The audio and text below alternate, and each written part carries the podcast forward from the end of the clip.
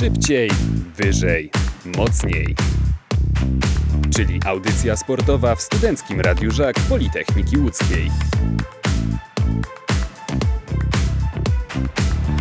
Łączymy się ze stolicą e, Wielkopolski, Piotrek Przeborowski, Poznańskie Radio Afera i meczyki.pl. Cześć.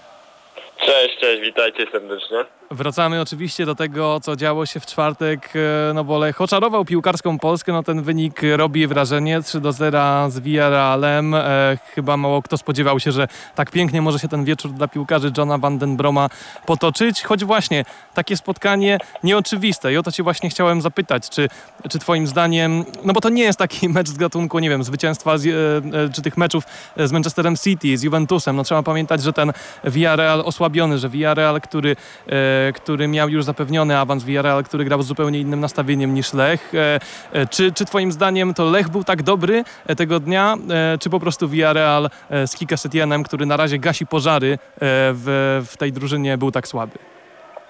No, powiedzmy sobie szczerze, że Villarreal przed tym spotkaniem był już pewny tego awansu do kolejnej fazy rozgrywek Ligi Konferencji. Był przede wszystkim pewny pierwszego miejsca w grupie.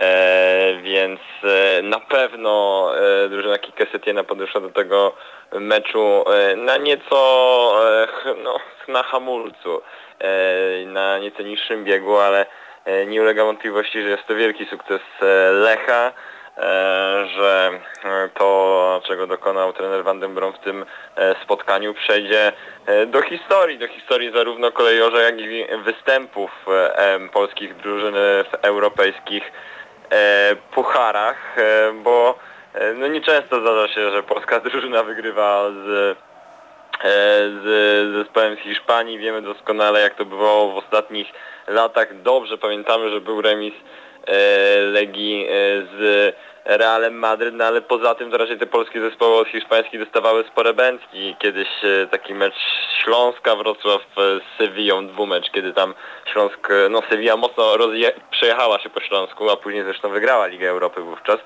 E, więc e, pamiętamy Wisłę z Barceloną, tam też jednak e, była w tym jednym meczu wygrana, ale w drugim e, no zdecydowanie zdecydowanie nie za jeszcze Pepa Guardioli, e, więc e, rzeczywiście ten sukces jest e, spory. Przede wszystkim jest on ważny na pewno ze względu na tą klasyfikację, ten ranking UEFA-owski, bo zarówno sam Lech buduje sobie świetny współczynnik na kolejne sezony. Już teraz najprawdopodobniej będzie rozstawiony w trzeciej rundzie eliminacji Ligi Konferencji jeśli oczywiście zakwalifikuje się do niej poprzez e, puchary. E, no i też buduje ten współczynnik całej ligi, całego naszego kraju. Ta nasza Polska 28, oscylująca w granicach 30 miejsca liga potrzebuje tych punktów mocno, mocno, żeby te drużyny po prostu nasze zaczynały te eliminacje. Być może nawet później, w późniejszych fazach, choć do tego jeszcze no, droga jest daleka. Powiedz tak, patrząc na ten czwartkowy wieczór, e, przyglądając się temu meczowi Lecha, co Twoim zdaniem okazało się kluczowe dla pokonania e, Villarrealu? E, skuteczność, szybkie kontry, wypunktowanie rywala, wykorzystanie jego słabości. Co Twoim zdaniem było najważniejsze, jeśli chodzi o grę Lechitów? Narzeka się w ostatnim czasie na to, narzekało się właściwie kibice Lecha, narzekali często na formę skrzydłowych. Mówili, że E, tak naprawdę co okienko kolejorz potrzebował tych nowych e, skrzydłowych e, i no i różnie to mm, wyglądało właśnie jeśli chodzi o grę Lecha na bokach, mm, a tymczasem właśnie w tym spotkaniu z Villarrealem no to właśnie ci skrzydłowi odegrali kluczową rolę, bo mieliśmy dwa trafienia Michała Skórasia i gol Christophera Welde, a więc tutaj no zadziałał ten plan E, ten plan trenera Van den Broma. W ogóle wystawienie w pierwszej 11 zarówno Filipa Marchińskiego i mhm. Christophera mm. Welde to no to był niemały szok dla kibiców wielkopolskich. E, teraz pewnie też szokiem jest co właśnie się wydarzyło na ulicy Bułgarskiej, bo e, korona wyrównała, jest 2 do 2 tak swoją drogą.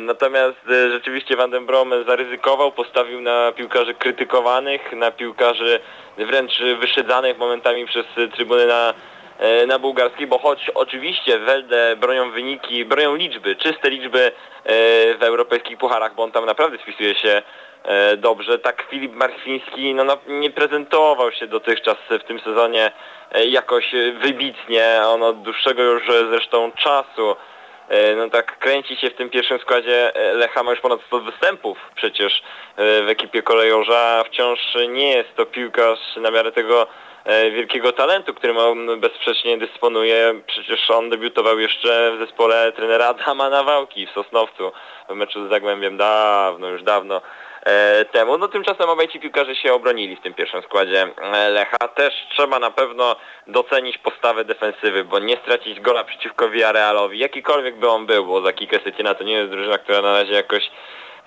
no, mm, zaskakuje pozytywnie kibiców żółtej łodzi, łodzi podwodnej. Tymczasem no, ta defensywa spisała się bardzo solidnie, ta defensywa nie straciła E, gola. Ten środek obrony Luboszatka Antonio Milic e, no to jest taki też środek e, eksportowy już Lecha. Przypominam, że przecież w obwodzie jeszcze świetny Filip Dagerstal, szwedzki defensor wypożyczony do Lecha, który też spisuje się i notuje niezłe, spisuje się bardzo dobrze i notuje niezłe oceny. Mm, myślę też, że środek pola E, także zagra w tym spotkaniu. No, no dobrze, tak naprawdę e, wszyscy najmocniej omawiali się właśnie tej dominacji Wiaralu w środkowej strefie boiska, tymczasem Radosław Murawski, Nika Kwekweskiri e, spisali się e, solidnie. E, też Lech ostatnio nie strzelał za dużo e, goli, nie wygrywał jakoś wysoko, więc trzy gole, no i to jeszcze w takim meczu z Wiaralem to wszystko świetnie spięło się w całość. Wspominałeś o trenerze Johnie Vandenbromie. E, powiedz, jak ty oceniasz tę postać po tych no, czterech już miesiącach e, pracy przy bułgarskiej, bo ten początek bardzo, bardzo trudny. No, musiał Holender gasić tak naprawdę e, pożary. Byli już tacy, którzy nawet domagali się jego zwolnienia. No, tymczasem wyprowadził Lecha z tego kryzysu. No, przejął oczywiście zespół w trybie awaryjnym. Nie jest to może Lech, który seryjnie punktuje, który zmierza oczywiście po, po Mistrzostwo Polski, bo wiemy jak wygląda wygląda sytuacja w tabeli Ekstraklasy. No, wiemy też, jak wygląda sytuacja we wspomnianym przez Ciebie meczu z Koroną, który w tej chwili e, trwa i wynik 2 e, do 2 się w nim utrzymuje w 82 minucie. E, no jak, jak Ty widzisz postać holenderskiego trenera? Zaskoczyło Cię to, jak potoczyły się jego losy po tych pierwszych tygodniach, które no, były alarmujące w wykonaniu jego zespołu i, i miał problem jednak z poukładaniem drużyny? Tak, John Van Den Brom z opinii, które mm, udało mi się usłyszeć jest głównie takim motywatorem, e, który opiera ten sukces swoich szatni zwykle na atmosferze. Tymczasem tej atmosfery po odejściu Macieja Skorży w tym na pewno przy bułgarskiej nie było. E, Lech no, został bez e, trenera tak naprawdę chwilę przed eliminacjami Ligi Mistrzów. Mm, John Van Den Brom miał początek E, bardzo obiecujący, bo na początku rzeczywiście e, wyglądało to bardzo dobrze. Później załamała się mocno forma e, Lecha mm, i, i no i nad holenderskim szkoleniowcem zapanowały czarne chmury.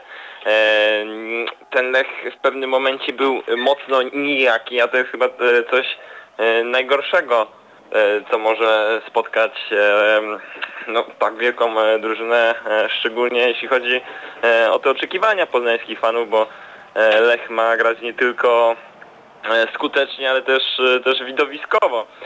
No i rzeczywiście były, były plotki na temat tego, że być może ta przygoda żona Van den Broma zakończy się dużo szybciej niż się spodziewaliśmy ale obroniły go zdecydowanie wyniki e, w Europie. Nie broni go, nie bronią go niektóre decyzje personalne, nie wiadomo czemu e, Artur Rudko no, nie chce się pastwić tutaj nad ukraińskim bramkarzem, ale nie wiadomo czemu, dlaczego dostał e, kolejną szansę od holenderskiego szkoleniowca w tak ważnym meczu jak Puchar Polski, bo przecież szczególnie biorąc pod uwagę to nagromadzenie spotkań Lecha w tym sezonie, E, w lidze może być różnie. Wiemy, że polskie drużyny nie za dobrze, nie za skutecznie zwykle łączą grę w europejskich pucharach i właśnie w rozgrywkach ligowych. I ten puchar polski, e, biorąc pod uwagę, że to jest e, tylko pięć meczów, mógł się okazać taką przepustką dla Lecha do europejskich pucharów. No i też do trofeum.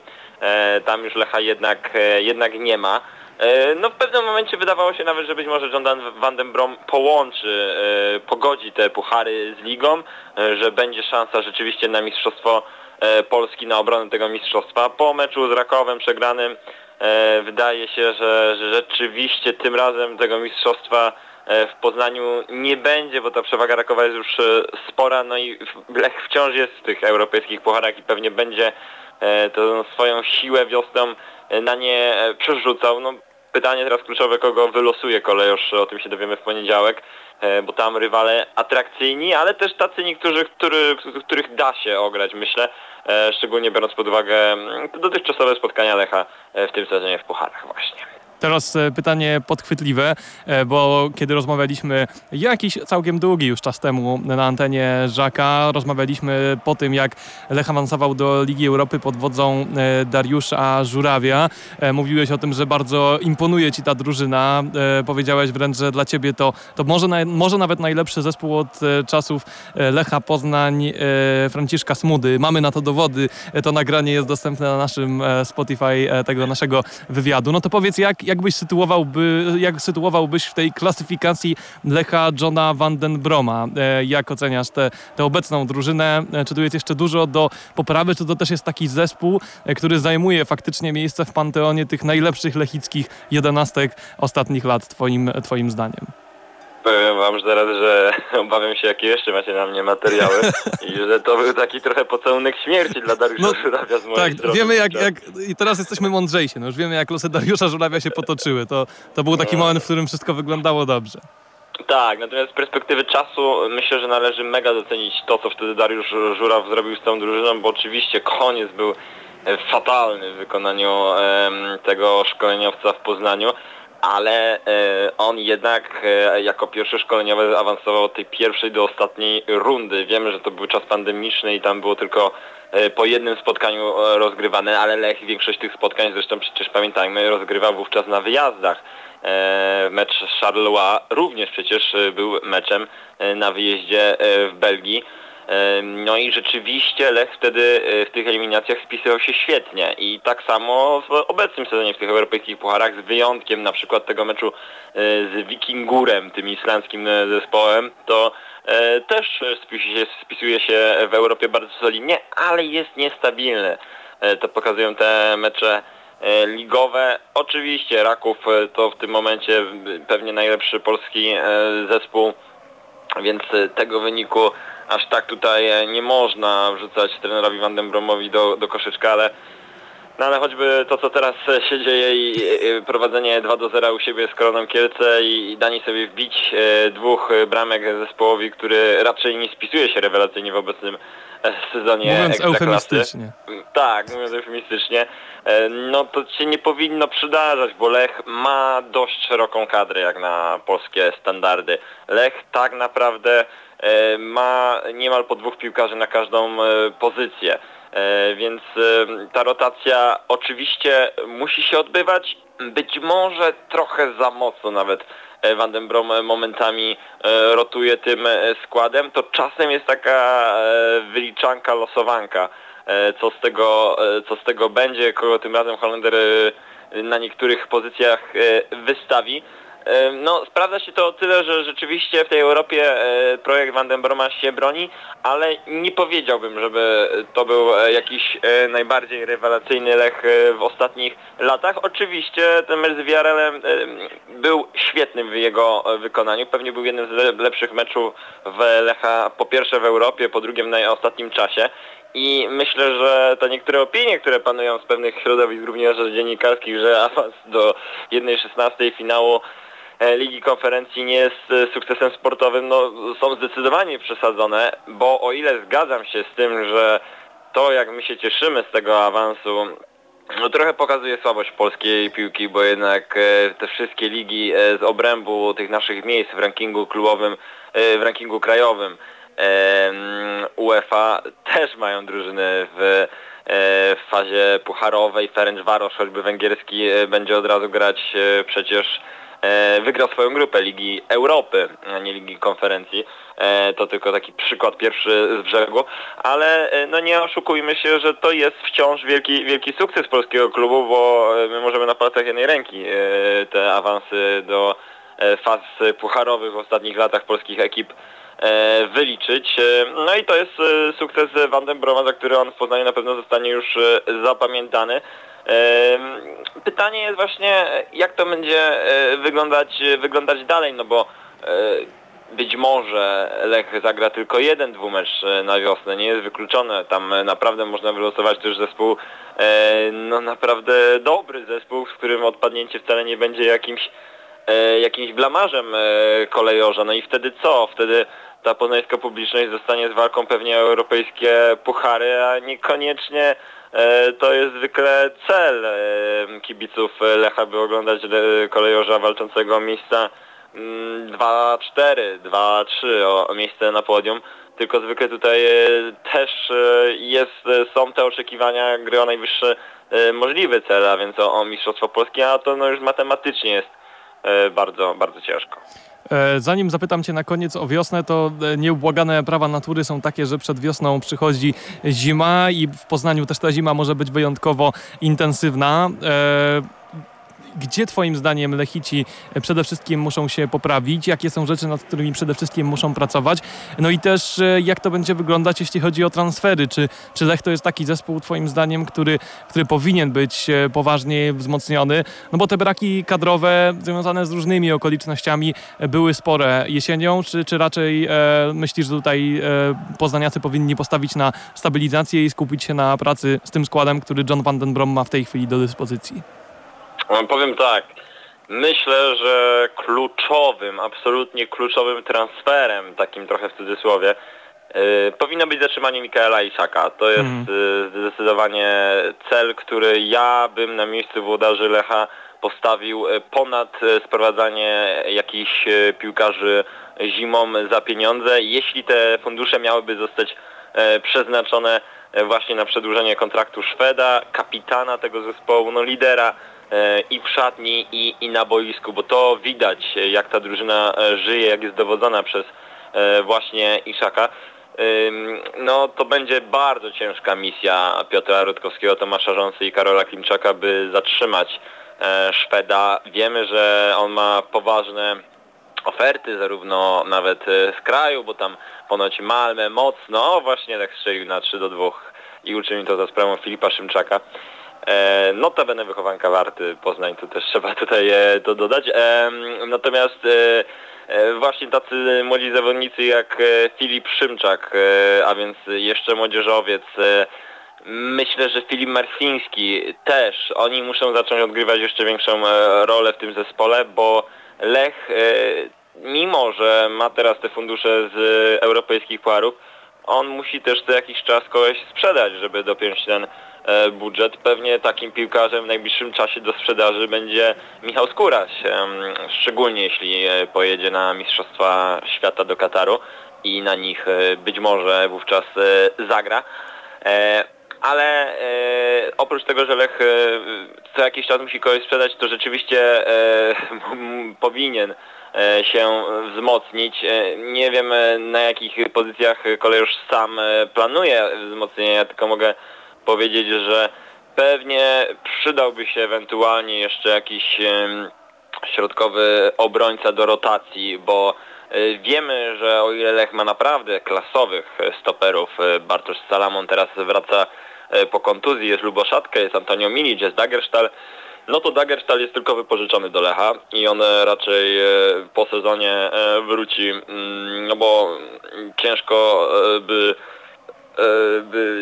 no, by będzie go sprowadzić do Poznania e, na stałe, o tak powiem, bo myślę, że e, zawodnikiem em, tym e, będą zainteresowane e, inne, inne kluby, E, tak, tak mi się e, zdaje, być może, e, być może mocniejsze e, kluby, no i on on może wrócić wów- wówczas e, do Rosji, oczywiście nie, nie fizycznie, ale tylko na moment i pewnie znajdzie sobie mm, ciekawsze oferty. A reszta, Milic, Salamon i, i Luboszatka, to są piłkarze, którzy jednak e, rzadko kiedy rozgrywają cały sezon. Miewają, miewają kontuzje, więc być może jeszcze jakiś e, środkowy obrońca by się przydał. Być może jakiś zawodnik ofensywny, taki nieco bardziej uniwersalny, bo mm, o ile Christopher Welde no, spisuje się dobrze w tych europejskich porach, to w lidze nie, nie, nie zawsze dojeżdża, Adrien Balua też nie jest takim skrzydłowym, którego chyba kibice Lecha oczekiwali, jeśli chodzi o liczby. Mm, no i, e, i pytanie, co będzie w sprawie tych przedłużeń kontraktów, bo Lech niedawno przedłużył e, Milicza, przedłużył też e, oczywiście Nikę Kwekweskiriego, ale nie wiadomo co oczywiście wydarzy się z z, z, mm, z Mikaelą Isakiem. Nie wiadomo też kto, kto odejdzie przyszłego lata, bo Skóraś to pewnie nie jedyny piłkarz, na którego no, będą e, oferty ze strony innych klubów, szczególnie jeśli ci piłkarze pokazują się z tak dobrej e, strony w europejskich pucharach, a wraz z końcem e, przyszłego tego sezonu, wraz z końcem czerwca wygasa naprawdę sporo kontraktów, bo E, Sobiech, e, Douglas, jak tutaj patrzę na tę listę, e, Isak, Szatka, Reboczo,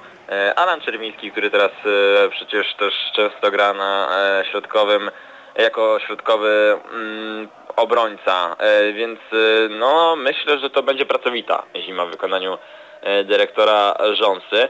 Lech też myślę, że powinien w kogoś bądź co bądź zainwestować, bo te pieniądze będzie miał. Te pieniądze na ligi konferencji zarobi dość już e, pokaźne.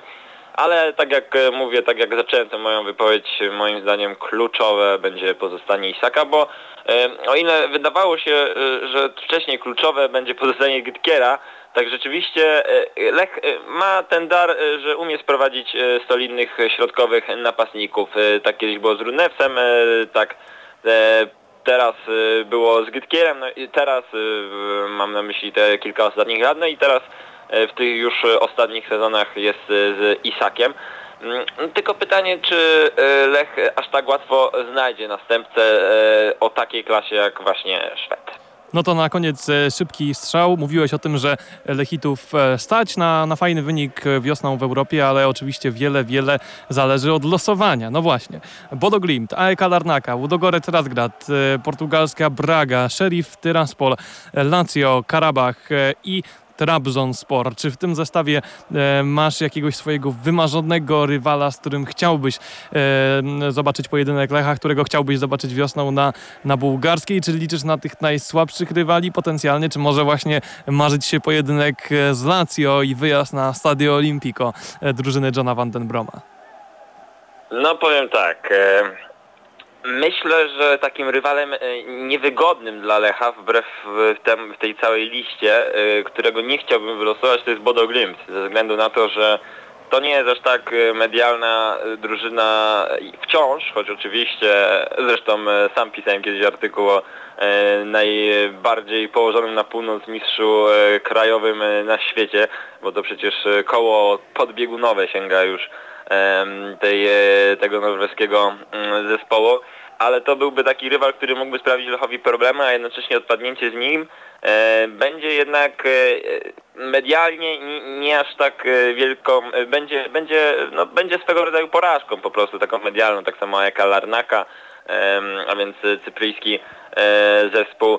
No a pewno dla takiej czystej historii E, świetnie byłoby wylosować Karabach i tym razem e, jednak go odpalić. Mm. No ale wiemy oczywiście jak to wygląda w przypadku wyjazdu polskich zespołów do Azerbejdżanu. One zawsze bywają ciężkie, więc zobaczymy jak to będzie wyglądać. Nie chciałbym Lazio, bo Lazio to nie jest jakoś aż tak wielka firma mimo wszystko, jeśli chodzi o te europejskie puchary w ostatnich E, latach. E, chociaż z drugiej strony wiemy, że Włosi w tych europejskich pucharach, e, które nie są Ligą Mistrzów, nie licząc Interu w ostatnim czasie, jakoś się świetnie nie spisywali. Oni też czasem je nieco olewają, więc może pod tym względem byłby to rywal korzystny. No tak jeszcze jeśli chodzi o historyczne pojedynki, to oprócz Karabachu e, wyjazd do Bragi też e, tutaj byłby ciekawą, ciekawą opcją, no bo przecież to jest e, ostatni rywal, jeśli teraz dobrze rzeczywiście pamiętam, z którym Lech rywalizował na wiosnę w europejskich pucharach i w tej Lidze Europy wówczas dość pechowo z nią odpadł. No myślę, że Jakubowi Wilkowi ta poprzeczka w meczu w Bradze e, śni się do dzisiaj, bo ona mogła rzeczywiście zamknąć tamten dwumecz i no, e, ciekawe jakby się wówczas ta historia e, Lecha potoczyła, bo przypominam, że Braga wówczas dotarła do finału e, Ligi Europy, e, ale myślę, że właśnie mm, przejście tej fazy będzie o tyle kluczowe, że później tam już e, pojawią się ciekawi rywale, rywale E, którzy e, no, będą już też medialnie ciekawsi, e, tacy jak choćby West Nicea. To już może być wówczas naprawdę ciekawa, ciekawa przygoda Lecha. No i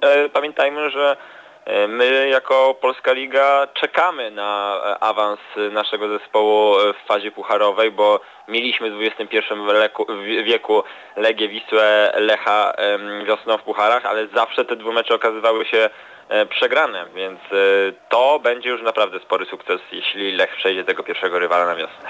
To długiej e, piłkarskiej wiosny życzymy Lechowi i Tobie życzymy, żebyś mógł jak najdłużej oglądać europejskich, jak najlepszych rywali przy bułgarskiej. Naszym gościem był Piotrek Przyborowski, Radio Afera z Poznania, meczyki.pl. Dzięki za rozmowę. Dzięki i oczywiście mam nadzieję, że do usłyszenia również na antenie Radio Afera już, już wkrótce.